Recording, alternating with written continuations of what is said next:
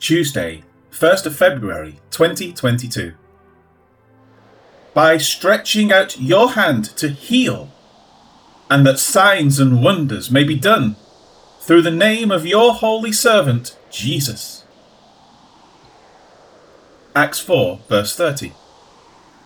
The verse now completes the prayer of the disciples, but to remember the context, it should be read along with the previous verse.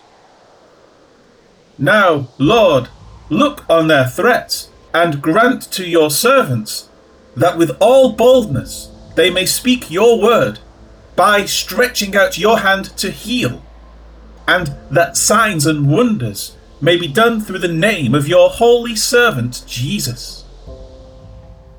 With this context understood, the words of this verse begin with, by stretching out your hand. A more literal rendering would be, in the stretching forth of your hand. It is as if the Lord's hand is directly equated to the actions which will take place.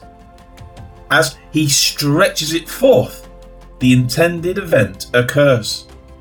The implication is that the power of the Lord that filled Jesus is to be available now after his ascension, that was with him during his ministry. For example, and using the same word, Mark 1 says, Then Jesus, moved with compassion, stretched out his hand and touched him, and said to him, I am willing, be cleansed. As soon as he had spoken, immediately the leprosy left him, and he was cleansed. Mark 1 41 and 42. It is the power of the Lord that the apostles are asking to appropriate in order to glorify him. This is then noted for several reasons. The first is to heal. Charles Ellicott notes that the Greek word chosen by Luke is a play on words and assonance that corresponds to the Greek name translated as Jesus. It is the same word used in verse 422, but this time it is used directly in connection with the name. Iesis, healing. Jesus, Jesus. As for the prayer, it continues with, and that signs and wonders may be done. The word and seems to show that this is still dependent on the stretching forth of the hand of the first clause. In the stretching forth of your hand, that signs and wonders may be done. The stretching forth of the hand is an anthropomorphism where the hand accomplishes things. It is this hand of the Lord that is stretched forth to heal, and also to perform signs and wonders.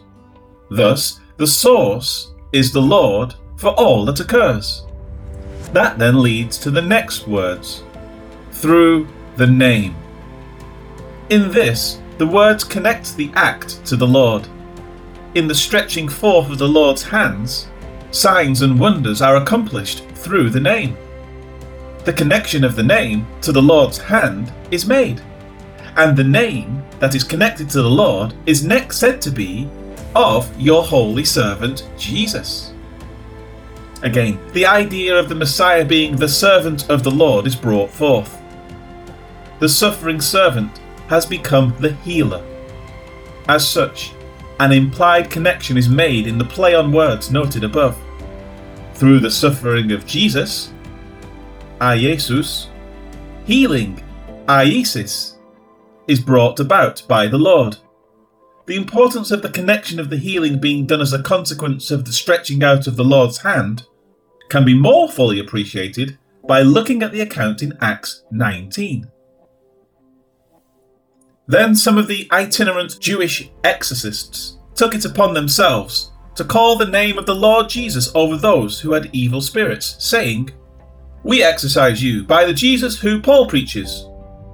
Also, there were seven sons of Sceva, a Jewish chief priest, who did so.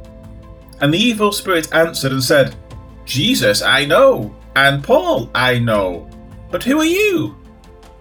Then the man in whom the evil spirit was leaped on them, overpowered them, and prevailed against them, so that they fled out of the house, naked and wounded. this became known both to all Jews and Greeks dwelling in Ephesus, and fear fell on them all, and the name of the Lord Jesus was magnified. These Jews were using the name of Jesus as a talisman, looking to gain from throwing it about.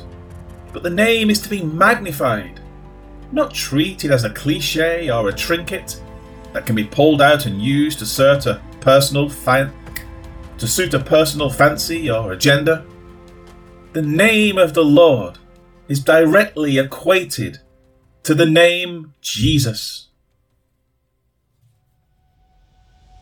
Life application. How often it is that people toss around the name of Jesus, claiming things that they have no right to claim. It is used to claim healing when the one claiming only looks to benefit personally from the claim. It is used to claim sports cars or winning football games. It is used to pronounce a curse on someone that another person may not like. On and on the abuse of the name continues. But we have been told otherwise. Let this mind be in you, which was also in Christ Jesus, who, being in the form of God, did not consider it robbery to be equal with God but made himself of no reputation, taking the form of a bondservant, and coming in the likeness of men. And being found in appearance as a man, he humbled himself, and became obedient to the point of death, even the death of the cross. Therefore, God also has highly exalted him, and given him the name which is above every name, that at the name of Jesus, every knee should bow, of those in heaven, and of those on earth, and of those under the earth, and that every tongue should confess that Jesus Christ is Lord, to the glory of God the Father. Philippians 2, verses 5 to 11. Let us confess the name, hold the name as sacred and not allow the name to be degraded through the whims of false teachers and false prophets. Reject this evil and be sure to honor the name Jesus.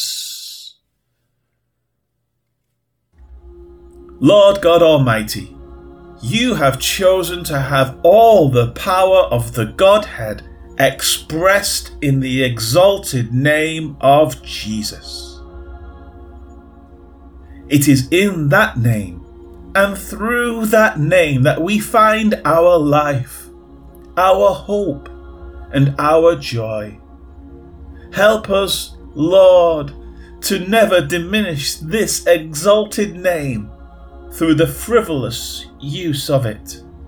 Rather, may we exalt that great name that is above every name Jesus. Amen.